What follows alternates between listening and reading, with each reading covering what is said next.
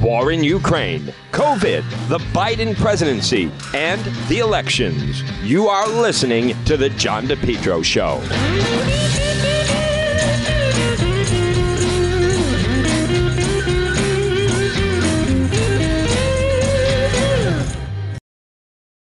You're listening to the John DePetro Show, folks. It's AM 1380, 99.9 FM. You can always listen online at our website, depetro.com. While it is Tuesday, I hope everyone had a, uh, a nice July 4th. The weather was uh, definitely delightful. Uh, both days. It cleaned, it cleared up on, on Sunday and then yesterday. Well, folks, it's happened again. I mean, there's just no way to ignore this. And admittedly, I, I don't know what the solution is. Uh, the rampage six dead, 30 hospitalized, uh, the shooter at the parade on the store rooftop, and then you, you know, very disturbing social media post. He even a year ago filmed himself on the parade route. He was known to law enforcement, and just absolutely, Drudge Report has it right. American madness. Nation's 309th mass shooting this year, and it's only July 5th. I mean, there's just something off. Something needs to change. Can't live this way. You know, as far as uh, background, and I don't think it's been determined yet. 13 shot across New York City, but how is this? Um, you know, it comes back to how did he get access to the weapon? Now he's not young. He's well, he's young. He's 22, but he's not 18. He was known to law enforcement. Here is someone, this Bobby Crimo, Crimo, accused of uh, killing six people. They got him alive. On YouTube, you can see his videos. He's of no talent. Awake the Rapper lives in the outskirts of Chicago. Known to law enforcement, dramatized school shootings. His father runs two business. The mother's an alternative healer. The father lost the 2019 mayoral campaign to a liberal ran on gun control platform.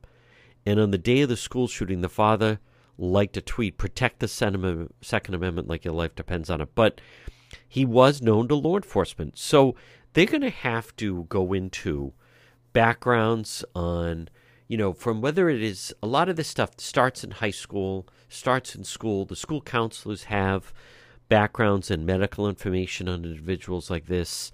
Um, he supposedly has these different listeners on Spotify but known to police. Not known if it's because he had um, the violent videos were hosted by YouTube. They were taken down last night. Um, last fall, he did drawings of himself shooting people. Uh, filmed a clip I saw of him throwing bullets on the floor of a classroom, wearing armor, where he's joking about a school shooting. There's there's something wrong with someone that starts to, um, you know, f- almost fantasize about this stuff and brag about it. The victims were ages 8 to 85, with around four of those believed to be children. Um, but it's it's it's just horrific. That's what then mar- um, really marks the the holiday. He's obviously odd. Now the problem is, as we know, listen, there's it's not against the law to be odd. And there are people that either play violent video games or watch violent movies. Um, there is a certain type of music that gravitates towards aggression. People like this don't normally listen to what would be considered normal music. Um, but when you look at that was that was sheer terrorism at that parade, and what those people went through, and again, another mass shooting. I, I don't know what the answer is. Something needs to be done. I think it if we're going to talk about mental health and mental illness, then there needs to be real conversations about it. Um, and why did someone, if he's doing, here's some things. If if he's doing these drawings and doing these videos where he's basically uh, laughing about a school shooting and hinting at school shooting. Now, this obviously was not a school shooting.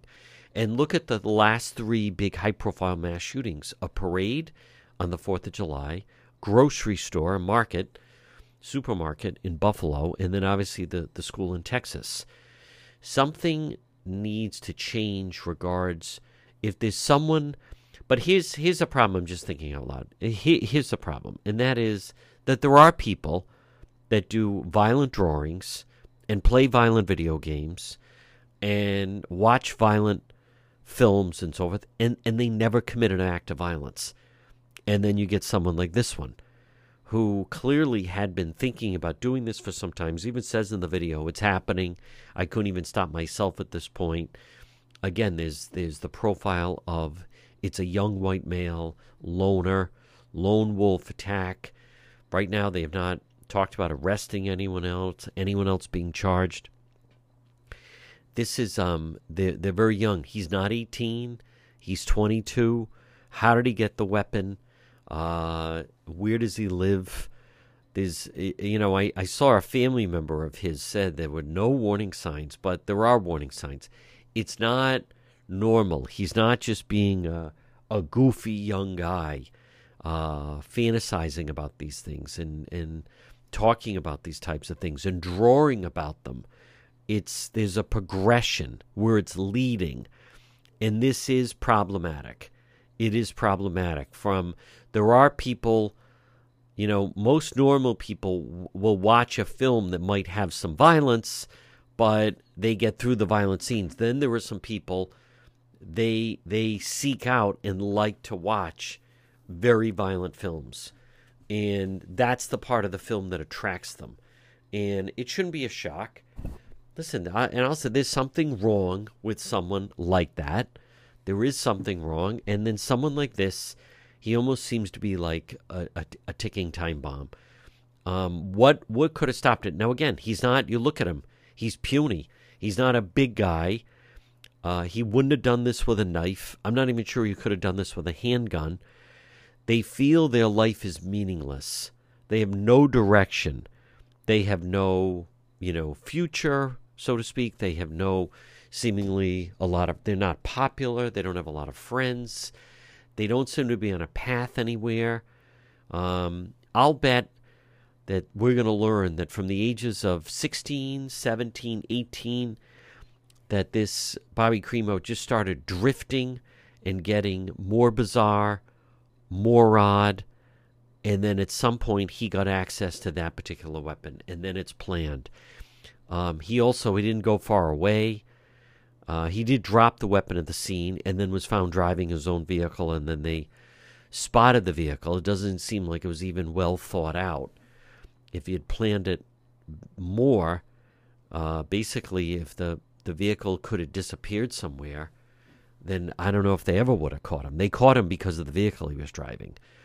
And, uh, but this, you know, what's preventing the police from really putting someone like this on their radar? He was known to law enforcement. I mean, the the police that knew here's this odd little guy that on his own doesn't look like he could punch his way out of a paper bag, but put a high power rifle in his hands, and then suddenly he does feel powerful and he's able to carry that out. I, I don't know, quite frankly, what the solution is, but this can't continue. This is insanity. Uh, our nation just cannot operate this way. Something's got to give. Whatever was stopping the police from interrogating him more, learning more about him, putting him on some kind of a watch list, whatever was presenting that, or preventing that, I should say, that needs to be altered and changed because you know for as much as his second amendment right what about everybody else's rights? Uh, this is is is uh, that we just can't live this way. I think it's at a breaking point. All right folks it is tuesday. We are on the air. Hope everyone had a happy safe fourth but it is tough when uh, the whole nation is reeling from this latest mass shooting. Much more ahead on this tuesday on the john depetro show. Folks remember for all your tree service well, you want to call Yankee Tree. Call them today, 401 439 6028. Yankee Tree Service, yankeetreeservice.com. What can they do? They do it all tree trimming, experts based right in Lincoln, tree removal since 2006, and also 24 7 emergency service available. Call Yankee Tree Service today, 439 6028. 439 6028. Whether it's tree removal, stump grinding, tree pruning, emergency service, Bucket Trucket Service and Bobcat Service. Since 2006, they've been performing tree removal service. On top of that, nothing stumps. Yankee Tree Service, they provide stump grinding. Enjoy your landscape without the eyesore. As far as pruning, well, let them get up there. Oftentimes, a tree can be pruned instead of cutting it down.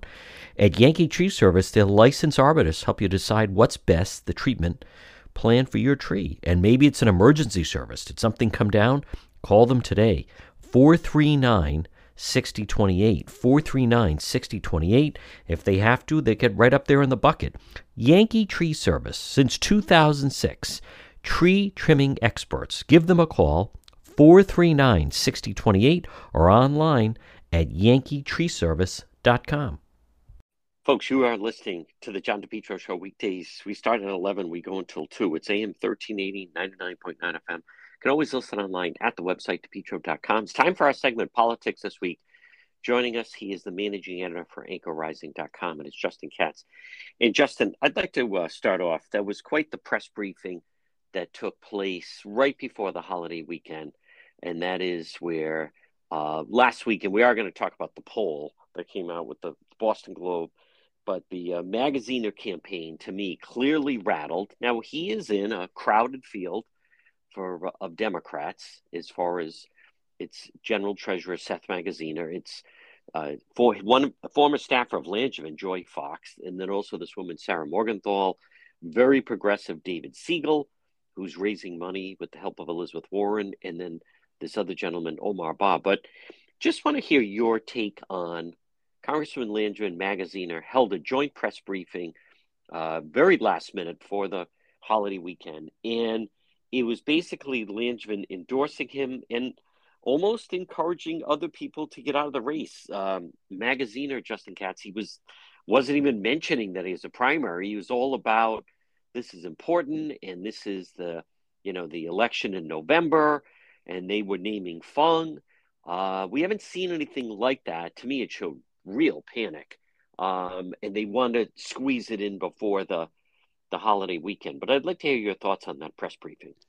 Well, I think so. I mean, one of the that amplifies the point to realize that Joy Fox, one of the other competitors, once worked for Langevin, so it's yes. it's kind of a she called it a disappointment, which to to be sure that was an understatement. Um, yeah. So I think the lens I've been applying to this and and some of the other races as well is mainly the everybody attempting to establish themselves as the establishment Democrat candidate because that's just it just comes with all the perks of, of automatic votes and and hope and from their perspective hopefully the uh, the ballot harvesting machine. Uh, but I, that's how I so that's how I see this is Langevin has been persuaded. Magaziner is the best chance against Fung. You need to come out and cement his status as the front runner. But I think I think your your notion of panic is is is dead on. I mean, I I one of the details that jumped out at me from from Magaziner's rhetoric was that he wants 20 debates with Fung. That's almost like the the underdog play, right? You just yes. I just want people to cover me. I want to be able to throw rocks at my opponent because nobody's going to pay attention to me. That's the thing you do when when you've got a very strong front runner on the, uh, on the other side and you need plenty of debates to get your name out there and, and hope to get find some cracks in your opposition. So that, that to me was the most telling part of of Magaziner's rhetoric. I was also disappointed. I almost went to this Justin Katz, but as you know, it was it was very last minute. But I was shocked that he says something like that. Now he's in a primary with a person of color, with two women, and at no point does the media follow up and say, you know, will will you offer your opponents 20 debates that you, you know, want Mayor Fung to uh, bring you up on? And I I find that they they seemed a little tentative, almost. I, I think, and again, I, I hate to second guess what if you because I, I could have gone and I wasn't there, and I, I hate to be the type that says, here's what you should have said. But did, did you find a little curious that, I mean, he's basically calling for Joy Fox, uh, Sarah Morgenthau, and and Omar. He's calling for them to get out of the race so Seth Magaziner can just focus on Allan Fung. Right. Well, it is it is indicative of the way Democrats treat that sort of a controversy. When it's when it's a Republican, when it's conservatives, that's the top issue. It's all about women. It's all about minorities. But they they want this seat. It's just they need to they need to preserve this seat, and so uh, all of that all of that goes by the wayside and that, that goes for the news media too who are largely democrat operatives as as oh, yeah. reynolds pundit likes to say uh, so and even when they're not they just they're just so so much in agreement with that Demo- sort of the Democrat worldview that it doesn't even occur to them to challenge the person they feel in their gut needs to win.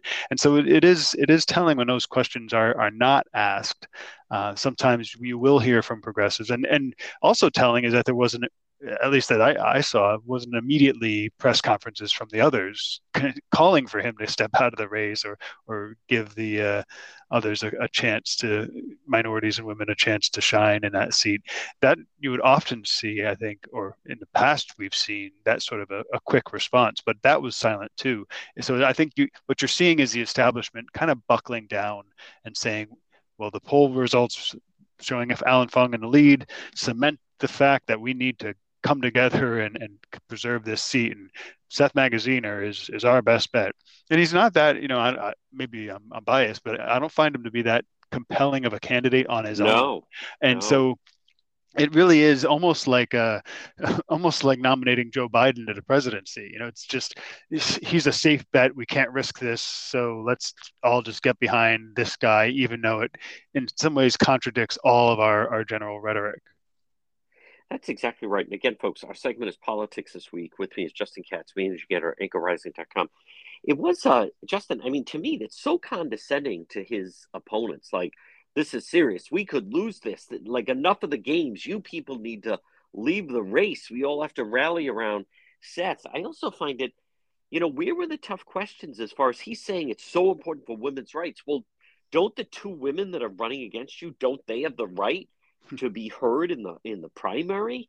Um, I I found it just a very condescending attitude. That has been his problem. He doesn't even live in the district. He still doesn't. I get the feeling. I mean, come on, what is he going to move in August? That he keeps saying, "Oh, that's we're still looking at it." I I don't think he thought that he would need to. Uh, he is someone that certainly it was to me what came across was an area of entitlement and the fact that they waited till the, the Globe poll came out to get Langevin off the sidelines, because let's face it, that this this press conference that, that happened Friday, Justin Katz, they, they, they could have done that a month ago. They could have done it two months ago.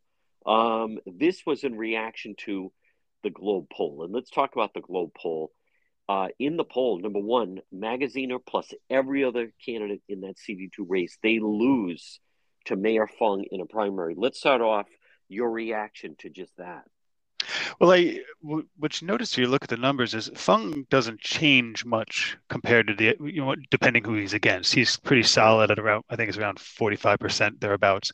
Um, it what changes is basically the number of undecideds, um, which really indicates a a lot of doubts about Democrats. I mean, it's almost like a generic ticket, and which is probably explains why the fight is to become the establishment Democrat because at this point it's purely partisan. Uh, it doesn't. It seems it doesn't. It doesn't much matter uh, who the Democrat is. Now Fung it, it probably is stronger than other com- Republican competitors because he's he's known he's known to be yeah, he was a good, competent mayor. Uh, he's he's known to not be radical in his views. He's not a fire breather, uh, and he's he's a minority, so Democrats will be more comfortable with that as well. So I, I think Fung is is pretty strong among Republicans, but on the Democrat side, it's really just do I do I go this way? And and if you look in the polls, a lot of the undecideds are, are independents. So that's that's where the a lot of the some opportunity remains ahead for Fung because if the yes. independents aren't satisfied with the Democrat right. candidates, which they may not be because they are, the Democrats are extremely radical and yes. they're, they're not they're not at least as I've seen actively distancing themselves from Joe Biden, who's extremely unpopular even among Democrats. And so the the independents could break Fung's way, um, which is why I, th- I, think that's that's the key of the poll is that it was undecided, and that's that's a risk to the Democrats. I think that's an excellent point. And the the, the Democrat base seems to be just put the the Democrat on it, and there it's at thirty percent. Even that Omar Bah, I think, had like thirty two percent. So you deal with a thirty two percent base. Uh, the undecideds will decide this, and Fung has a huge advantage with undecideds. But just for those that missed it, what what number one, I like polls. Uh, number two, the fact that the Boston Globe came out with this poll. There's no way to dispute it and say that they're in the tank for Fung. There was way no way to ignore it, and anyone that questions polling or methods of polling or anything like that, um, it got tremendous reaction this week, and I think it's healthy having you know. So Channel 12 has a poll, then you have the Boston Globe poll. They were all polling internally. This is a way for the public to find out just um, what they're seeing. Now, also, Justin Katz, in that poll, uh, what is your reaction to? And the, the Globe even seems surprised overwhelming majority. Boy, Biden is completely flipped. Uh, in 2020, they claim he won Rhode Island 57% of the vote. And yet in the poll, he is at 39% approval and, and basically like a 57, 59% disapproval rating in that poll. Yeah, Biden does not do well at all. What, one one thing that jumped out at me, which seems to be a, a solidifying narrative, is the only subgroup that I noticed that that is actually still in favor of, of Biden with with 50% approval is uh, people New Englanders with graduate degrees, so with master's degrees and PhDs, 50% yeah. approval of Biden. Uh, but, mm. but if you look at income, this isn't just rich elites; it's it's people who have those high degrees and aren't quite making that much money. I, I, mean, I haven't seen the crosstabs, but you can infer that from the, the income and the graduate degrees. So what you start to see, and this this goes with the rhetoric that you're seeing too, is this kind of academic elite, you know, people who've been to college, whether or not they make a lot of money, they they feel that we might say they're overeducated. They support the Democrats and then attempt to they, the politicians attempt to scare everybody else, uh, the lower income folks and minorities, into going with them. And so that's what you see with the they're after women and, and gays and that sort of stuff. Uh, and so I think that to me is was was a detail, but the overwhelming lack of support. I mean, it was only what 60 69% of voters in New England do not think Biden should run again. I mean, so you even if in some groups he gets approval, most people the large significant majority of people do not think he should run again and that's yeah. that's going to drag down the ticket pretty strongly right. and, uh, again raises questions about the strategy of try, people trying to establish them as sort of the the establishment democrat because the face of that establishment at, at least nationally is joe biden and he's just not popular and his party is not in order to scare their their lower income and minority bases they they are not conforming with the issues that are really at the topmost of people's minds, which are basically the economy. And, and you can see that too. The strongest opposition to him uh, was among people in the say of fifty to hundred thousand dollar income, largely tradespeople and people with some college or no or only high school degrees. So working people who need to make a living are very very much souring on the Democrat Party, which is kind of surprising because the labor groups tend to tend to be progressive activists on the Democrat side, and, and they're in that respect they're not representing their members at all. Folks, we're going to take a, a quick break. Much more head politics this week with Justin Katz, managing editor, anchorrising.com, right here on the John DePetro Show. Our segment is politics this week. With me is Justin Katz, managing editor, anchorrising.com. Justin, let's stay with the uh, Boston Globe poll just for a moment. So the undecided is still the winner in the Democrat race. Uh, it's still at 30%. But I'd like to get your thoughts on, according to this Boston Globe Suffolk uh, poll, Nellie Gorbea remains the front runner with 24%, but she's not, you know, starting to go north of, of 30. Um, and also, just to circle back, uh, Fung at some point needs to be interesting to see when and how he can get above 50% I know the Fung people will have a sigh of relief if they could start to get him above 50% in a poll. But um, also, then you have Governor McKee at 20%. And Helena Foulkes, her advertising has paid off. She is bumped up to 16%. So you have Gorbea at 24, McKee at 20, Foulkes at 16 with a 30% undecided. Yeah, I think what we're seeing here is, uh, I mean, Gorbea may be maxing out at that. Her, her, name recognition is not that high. She hasn't done no. a whole lot, um, so she may just that may just be her. It, the results may Feeling. be an indication wow. of. Well, it might be. I mean, I, I don't know. It's not obvious to me because the the split seems to be between McKee and Foulkes at this point. If you look at the demographic breakdowns of their support, um, where McKee is weak is among whites and the elderly, so basically the older school Democrats, and that's where Foulkes is strong. And so, as we discussed last week, she's kind of eating into McKee's more moderate uh, support, I think, uh, which means if Gorbea is kind of on, hanging out on the left a bit, trying to grab some of the identity politics and the women vote, minority vote, that leaves that undecided group might break toward that mainstream candidate, the, who was the less, you know, the less radical candidate, which would be McKee or Foulkes.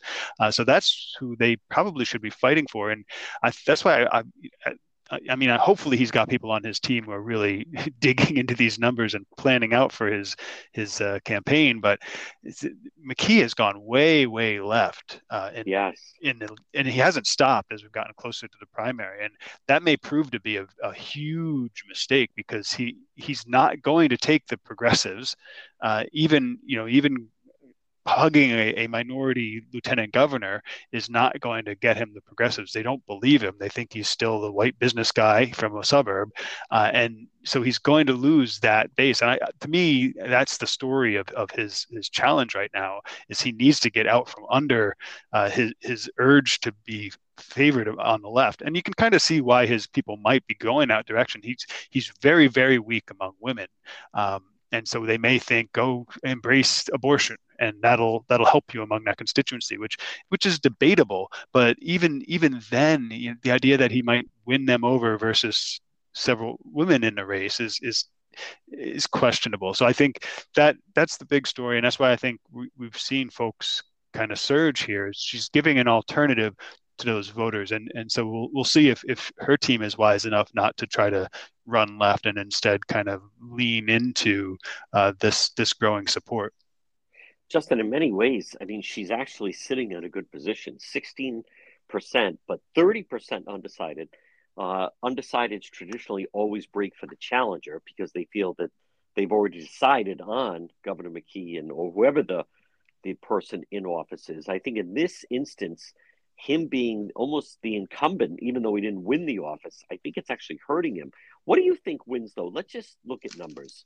What do you think, your opinion, wins this primary? So right now you have Gorbea's at, at 24, McKee at 20, Foulkes at 16, Matt Brown is at 5%, uh, 30% undecided. But what do you think wins the Democrat gubernatorial primary for governor? What what percentage? Like, what do you need uh, to get to? I I think well, Brown's not going anywhere, but I think he's going to be stuck at five percent. So you okay. can take that kind of off there. Um, I I think eh, I don't know. I want to say around forty percent will okay. win it. Um, that's probably on the high end, maybe yeah. maybe a little lower. I thirty six percent could win this primary. Well, or or less. I mean, right. it depends. It depends what happens. When some of the questions are whether whether McKee or Foulkes can can take the other one out of the race. If, if they both stay in it, they probably keep their their twenty. Oh, they're both ish. Yeah. Neither so yeah, I, you know, you, you could actually you, well, you could have thirty. 10, uh, but that that seems well. Let's just play it out. Uh, you're saying thirty percent could win. Of the thirty percent undecided, if you give Gorbea ten of that, and then give Foulkes twenty of that, and then everybody else basically stays the same. She wins at 36%. percent mm hmm um, I, I, it, it, would have to be uh, that you're saying 30%, but that, that would be a really tight finish and everybody kind of gaining a lot. I just don't think McKee is got much room to go. If you're undecided, I don't know if that's who you're deciding on. Uh, but you think it's it's on the low end, maybe like 30, 35%, somewhere in there. Well, I think I think that that could win it. I, I think we'll probably okay. see in the thirty-five to forty percent. It will okay. be the, the winning. Yeah, um, Foulkes is is actually definitely in a um, good good spot right now.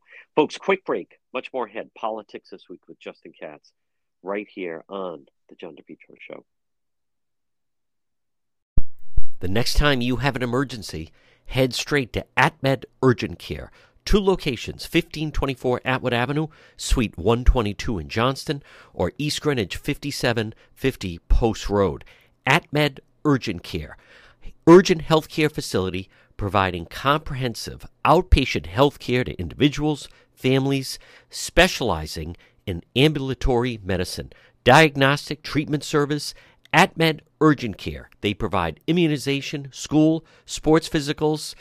They're a cost efficient healthcare alternative to hospital based emergencies. They're open seven days a week, walk in routine urgent care, minor surgical, orthopedic and trauma, work related injuries, physical exams, drug testing, full laboratory services, and with AtMed Urgent Care, they offer monoclonal antibody infusions. You, someone in your family suffering from COVID, you want to go straight to AtMed Urgent Care. Two locations Johnston, 1524 Atwood Avenue, Suite 122, or East Greenwich, 5750 Post Road, online at atmedurgentcare.net. Our segment is Politics This Week. With me is Justin Katz, managing editor, anchorrising.com. Justin, also at the end of last week, Governor McKee, he ended up signing into law at the DMV of all places, but he he has now made it official this whole business of driving permits uh, for illegals. I have very strong thoughts on it. I think it has nothing to do with that. Uh, makes us an outlier. Massachusetts is on the verge of rescinding it. I, I think this is, to me, it's just all about the boat. They want to attract as many people, whatever term people want to use, undocumented, illegal, but they want to attract them to Rhode Island. They want to keep them here for population. I think they also feel they can control them uh, and get them to vote Democrat or they're using their information. But um, when you think of the battles in the past of Governor Chafee and then Raimondo would never do it, and then uh, in in just the the time we're in right now, McKee totally capitulates and uh, signs it into law where now they can have these driving privileges. Right. Well, I think what put it over the top is McKee's panic about being elected, yeah. and so he's trying to he's trying to buy some progressive goodwill. Uh, but. I, I, think the impetus is really, I mean, more more fundamental. As you say, the they need to keep the the population up to keep the federal money flowing and not be embarrassed by losing a congressional seat. And so one of the ways to do that is to bring in people from out of the country and, and count them toward the census, uh, which is, uh, you know, probably what saved Rhode Island its congressional seat this time around was getting undocumented voters to, or uh, sorry, not there yet, uh, undocumented uh, residents to to sign up for the census. Uh, but I think a bigger, uh, uh, there's an institutional reason as well in that Rhode Island is not a productive place. And we see it in the polls where the people who, who are trying to work and, and make a living are the most unhappy with the people running the state yeah. because they can't. And over for 20 years or more, that's the, that's the demographic that's been leaving the state. You cannot make a life here if you're if you're just trying to make that jump from say working to middle class it's just very difficult in rhode island and so what what states are doing and cities too I, i've studied this in lawrence massachusetts they start to try to attract clients for government services and that becomes sort of the economy. So so basically the model is you get people who are going to need welfare education this that and the other public service and you import them and then you make other residents pay for it or get it from the federal government or somehow get people to pay that bill. And that's what keeps the system going uh, and the, the location somewhat economically viable and I so I think that's a big part of the impetus but again I think what put it over the top at this point maybe I mean maybe just COVID really took the bottom out. We'll see in years to come who left Rhode Island during COVID uh, to go elsewhere where they could actually find opportunity and live a life. Uh, but I think McKee's fear, eh, just capitulating eh, wherever he possibly can. Um, is is really what put it over the top, and it's a it's a shame because it is a bad policy. It'll it's it's as you say, it's going in the opposite direction. And even especially when at the say at the border, you're seeing border counties and border areas, districts in te- Texas going Republican with majority. Hispanic votes. So they're not their their assumption, if that's it, if their assumption is that they're going to always vote Democrat and everything, then that that may not be that may not be correct unless they can keep them needing government services, which is probably their plan. Folks, again, our segment is uh, politics this week. With me is Justin Katz, managing editor, anchorrising.com. Justin, I want to give credit to Kathy Gregg at the Providence Journal. She wrote a story. I was wondering about these curious press releases. Uh, what people don't understand is if the governor, whoever's the governor, is going to be somewhere, uh, you know, traditionally the newspapers will send someone along to cover it. Uh, television stations definitely do just to run some B-roll. And Governor McKee started, oh, the Rhode Island Momentum Tour, and he's appearing here, here, appearing there. And I, I just appreciate the fact that she wrote a story on, well, you know, are these campaign events or these official uh, events of the office? And as much as the McKee people were trying to say, oh, no, these are, you know, these are just, he's doing the job as, as governor and it's, it's official business by all accounts, uh, Justin Katz, she's exactly right. These these are campaign events under the, you know, uh, uh, under the guise of that it's it's an official business. But this business of the Rhode Island Momentum Tour, and then he goes around and they're filming him and his film crew is there. It's a for a commercial. It's I, again, but boy, McKee, who you talk about like no sense of ethics or anything. I I think it's it's they call it red-handed. It's exactly what it is. These are campaign events under the guise that it's official business. They are. What's what's what's curious though is McKee's just not good at this. I mean, the the, the, incumbents in Rhode Island do this all the time. I mean, yeah. I don't know if they're still there, but for several mayoral Providence mayoral uh, terms, there were vans. I think they were street cleaning vans going around with the mayor's name splashed across it, and they looked like campaign vans. I mean, that's that's not an uncommon thing. But what's different here is just somehow McKee manages to not to make it look like it's something he shouldn't be doing, even though often it is. And I don't know if that's because the establishment doesn't like him so much, and so they're not covering for him, or if I mean, part of it is might just be that yes, he picks the wrong. Uh, so RI momentum. Does anybody believe that? So yeah. I mean, if, if nobody believes the talking point, and if he's just going around and and nobody's really paying attention, but his film crew's there, but there's no audience, it starts to feel like a setup for a campaign event. Whereas if people were enthusiastic, if there was actually a policy that he was supporting, um, I mean, for example, we, we discussed last week the the signing of the abortion legislation or the, the gun legislation uh, last week. Uh, he where he was in a red shirt and he had the campaign the sign in front of him, and it, it felt that felt kind of like a campaign event too, uh, although albeit closer to his official duties of signing legislation. But the fact was that there was support there. So if his film crew was there filming him for a commercial, you would notice it. If it's some contrived Rhode Island momentum, uh, that it just it just feels like a campaign talking point, and it so is. that's that's what makes him look just kind of not very good at this. Yes. You know, that's an excellent point, Justin Katz. That and he, he doesn't seem to be getting better. Now, I also want to just get your thought. One of the things, the big news last week, right before Wednesday was the filing day for all the officers. And the big buildup was that Mayor Fung was going to have to deal with Bob Lancia in a in a primary. And then at the very at the ninth hour, Lancia announced he would not be seeking the office. Um, I, I know he's disappointed. He did challenge Langevin in 2020, and it was one of those things like a lot of people. He went to bed and he was ahead, and he woke up and all the mail ballots have been put in. Um, but what are your thoughts on Lancia exiting and kind of clearing the field for Fung? Well, you know, hopefully it's a sign that Republicans are starting to to think, at least the ones who remain in a game. I mean, we've had over a decade of, of infighting on the Republican side, where it, I mean, it culminated in the last uh, campaign with with this feeling that people were running against Fung in order to keep him from becoming governor on the Republican side, and so right. that that Good hopefully point. that's coming to an end because I mean we're really nationally, but I mean Rhode Island's been experiencing this for a long time, so it's easy to miss. But nationally, we're really seeing the effects of of bad electoral decisions. I mean, this, as much as politics can feel like a game, it, it's not. And so, so hopefully, there's a, a, more mature kind of mindset coming as, as the stakes become clear. Uh, but I mean, it's it, I'm sure it was painful for Bob Lancia, but at the end of the day, if you look at the like the polls and if you look at the, the likelihood, you see there's no there's no path, and so what's the point of staying in except to unless you're just trying to grandstand or hurt the other person which again goes to the, the maturity of the party. That's a very very good point especially in 2018 now also justin katz over the weekend this group patriot front they descended it they took the t they went to the freedom trail they were all dressed up they had the neck gauzes the khaki pants flags snare drum even marched along the uh, Freedom Trail, and then went back to the T, and then dispersed. And it, it was very it was jarring to see how many of them there were.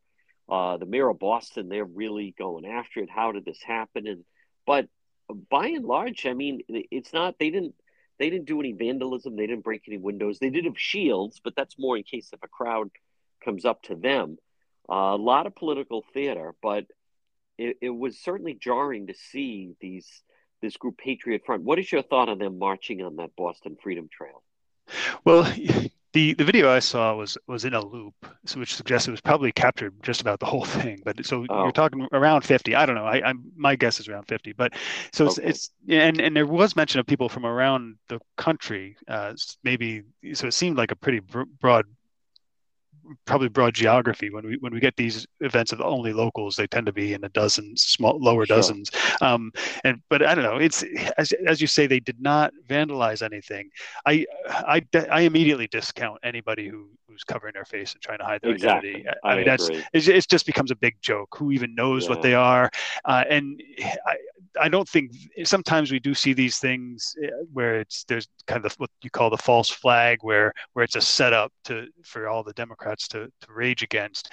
This was probably genuine, but I think the larger concern for me is that response. You mentioned the mayor calling it, I think she called it terrorism, uh, yeah. or they were terrorizing the city. I mean, they they marched down the street and left. That's right. That's about as there. I guess there was some altercation, although there's not. It's not clear whether somebody accosted them or what. But um, it, you don't get much closer to pure free speech than that. I mean, so the the opportunity for the people in power, actually people with government authority over police and taxes and legislation, Ed, Ed Markey, the mayor of also the mayor of Boston, they're all for them to be making a scene as if this shouldn't be tolerated. Right. You know, that's that's the dangerous thing because they're they're just showboating. They're the ones with power, not these goofs covering their face walking down the street in Boston. That's right. just a small event, and so I, I, think people really need to step back and and take some stock of the rhetoric from people who are supposed to be safeguarding our freedoms and that's they're not going to do that if, if they can get a political edge they're making that very very clear and especially in contrast you never hear about conservative anymore, certainly in, in, Rhode Island at least, or Massachusetts as well. You never hear about conservative groups that actually are making sense and are reasonable. They're just ignored. Uh, whereas this, this group of people, probably from across the country, walking down a street for a bit, that's the big threat to the reality, and that's who, who they have to address. That that's kind of a, an indication of, of a I would say, a totalitarian kind of mindset where they just want to distract. As I said earlier, they just want to scare you into voting for them, pretend there's some threat from these kids with their faces covered walking down the street with a drum and some flags when there's really not so that they can That's they right. Can, that they can continue to oppress people the people in power can continue to oppress people and that's and i think it's it's of the same with say you had you had mentioned how uh, at the republican convention all the media would be swarming on fung and ashley Kalus trying to make them you know talk about abortion and Donald Trump, and they did, but they both yeah. kind of waved it off, and and right and good on them, which is you know was probably a successful convention because there was so little coverage of it. But the that's of the same thing. It's always got to be go for the extreme, associate the most moderate people with the extreme in order to get scare people into voting for people who who are destroying their communities with bad policies, and so. I, that to me, it's as, as Fung and Kalus both said of the Trump questions. This the march in Boston is is a a distraction, and I think we need to get back to the time when uh, Jewish lawyers and uh, and ACLU yes. are defending these people's right. right. to march. I mean, that was a healthy thing. Instead of it like, was uh, instead of Rhode Island's lieutenant governor going after me for pointing out that free speech is a good thing. Yes. Uh, that's what we we need to get back to that attitude. I think. And the best example that they always cite is when the the neo Nazis, whatever, when they marched in the late seventies, Skokie, Illinois, and the ACLU at the time defended their right to do it. As far as Patriot Front, I'm with you, Justin. All right, so a bunch of I I feel the same way. They're clowns with the weird, you know, face covered masks. All right, so they marched around, but basically the mayor in Boston and others, they basically want to say they don't have the right to do that. And that's where I, I hate being in a, a position where we even have to defend a group like that But much like when you said it was great political theater, the people inside the the red reading room, they're reading the communists, and then the others people come and they're begging with the flag outside. I mean, it's just total political theater. But the progressives and the left, they definitely lean into, oh, they shouldn't be allowed to do that. And they don't even uh, want to argue freedom of speech. Justin, I'm also curious your thoughts. So, Speaker Shekarchi did a, a taping on newsmakers, and something that you and I had talked about, and the rest of the media really ignored. But he even admits it now, and that is that it's it's certainly no laughing matter. Um, they asked him about the fact that that that was in fact arson that took out his his building. I I was just amazed. I'm still amazed at the at the time. It was last May when I went out and I was filming it, and I'm like, "There's no way." Somebody said, "Well, maybe somebody left a coffee pot on, or uh, or the coffee machine overheated." I mean, the back of the building was basically blown out, but it was. Um, I I still don't understand why that's not getting more coverage. When here he is, the speaker Joe Shekarchi, sitting on a a news program, Newsmakers, with uh, Ted Nesi and Tim Whiteman, basically admitting that that twice now he's been you know targeted for arson. Yeah, it's it is suspicious that, and that nobody wants to cover that. It does seem like a big story. It seems like you know that's that's real terrorism. I mean, it, it is not not some guys walking down the street in Boston. This is this is real terrorism, and, and you kind of read the tea leaves and, and wonder, you know, who, if the the likely culprits uh, explain the lack of interest. I mean, it, it's maybe I don't know if it's still who, who's winning on a tally, but it used to be that eco terrorists were, were by far the the largest domestic yes. terrorist threat. Uh, whatever whatever people might say about you know kindly old men in, in with "Don't Tread on Me" flags uh, at the state house, but the this may be very much in keeping. Just radical groups committing terrorism. And that's that's kind of acceptable to the left. I mean a, a lot of the 60s radicalism i mean uh, president obama was friendly with, with some of the radicals who did the, the left-wing terrorism that's in the 60s right. so i mean they're they're comfortable with with terrorism for a good cause. And so uh, the that may be them just kind of reading the tea leaves and this wasn't they're finding this wasn't some you know some right wing group tar- targeting the speaker, but rather a left wing group. And so we'll we'll reserve judgment and wait until all the all the information is in, and, and so you won't hear about it very much. But it's it is conspicuous. I'm glad you picked up on that. And also, uh, finally, Justin Katz, the Rhode Island Republican uh, GOP held their convention this week, Rhodes on the Pawtuxet, which is a good sized room, good stage. And, um, you know, all in all, I have to give Chairwoman Sue Cienki credit. They have a good slate of candidates. Now, some issues certainly came out and motivated both sides, uh, specifically some of the 2A people. But, you know, that I have not seen um, both the House and the Senate, the Rhode Island Republican Party, they have a good slate of candidates for this fall. Right. Uh, was it over 80 people running yes. for the General Assembly? And that's that's what I mean. I've been definitely, and I think Sue Cienki agrees from what I've seen. Republicans really need to focus on that General Assembly and building yes. up that local race. Yep. And, and, that's another thing that's kind of encouraging about Lancia uh, kind of backing out of the congressional race. You know, it's too easy for Republican candidates to say, you know what, I think I'll get into politics. I'm going to run for Congress. You know, I mean, that's that's just too easy. There that's needs right. to be that that build up so you have some credibility and you you can learn the ropes, learn how to handle the media better before you're on the biggest stage. Um, that kind of thing. And so it's, it's encouraging to see. Uh, and I think what I th- see is, I mean, Steve Frias, who's who's well known uh, committeeman and Republican, uh, ran against uh, the the former Speaker of the House, Mattiello. Yes. Yeah, Matty Mattiello. Yeah, he as well. Yep. He. I mean, he he's saying this maybe the best time in Rhode to be a Republican in Rhode Island since the 60s. Uh, yeah. So, and that, there's there's some truth to that. And but where my mind goes is what that must mean nationally, uh, because yes. Rhode Island has been so gutted on the Republican side in the past 30 years that uh, if if there's if there's enthusiasm and if there's a wave and if there are a lot of candidates uh, dying to get into the race, then then that that's a sign that nationally tides are turning and, and people are not happy with the way things are going, which, as we discussed with the poll, is, is pretty obvious in, on a lot of fronts. Yeah, and it would only be positive if people and people should understand that, you know, most places uh, at the Rhode Island State House, there's no negotiation. The negotiation amongst is amongst the Democrat leaders, and then it's the progressives, moderate, and they get room and they steamroll over. If the Republicans could block legislation, if Republicans could block a vote, well, now it becomes real democracy. Now it becomes a discussion. Everything isn't rubber stamped. Uh, that's when the state could actually be on the path to, to hopefully turn around. Folks, again, he is the managing editor at anchorrising.com. It's Justin Katz. Justin, uh, happy belated fourth. Great job as always, and we will talk to you again. Thank you, John. Talk to you soon. Time means grill time. And for the best grill, get a new grill. Stop in and see my friends.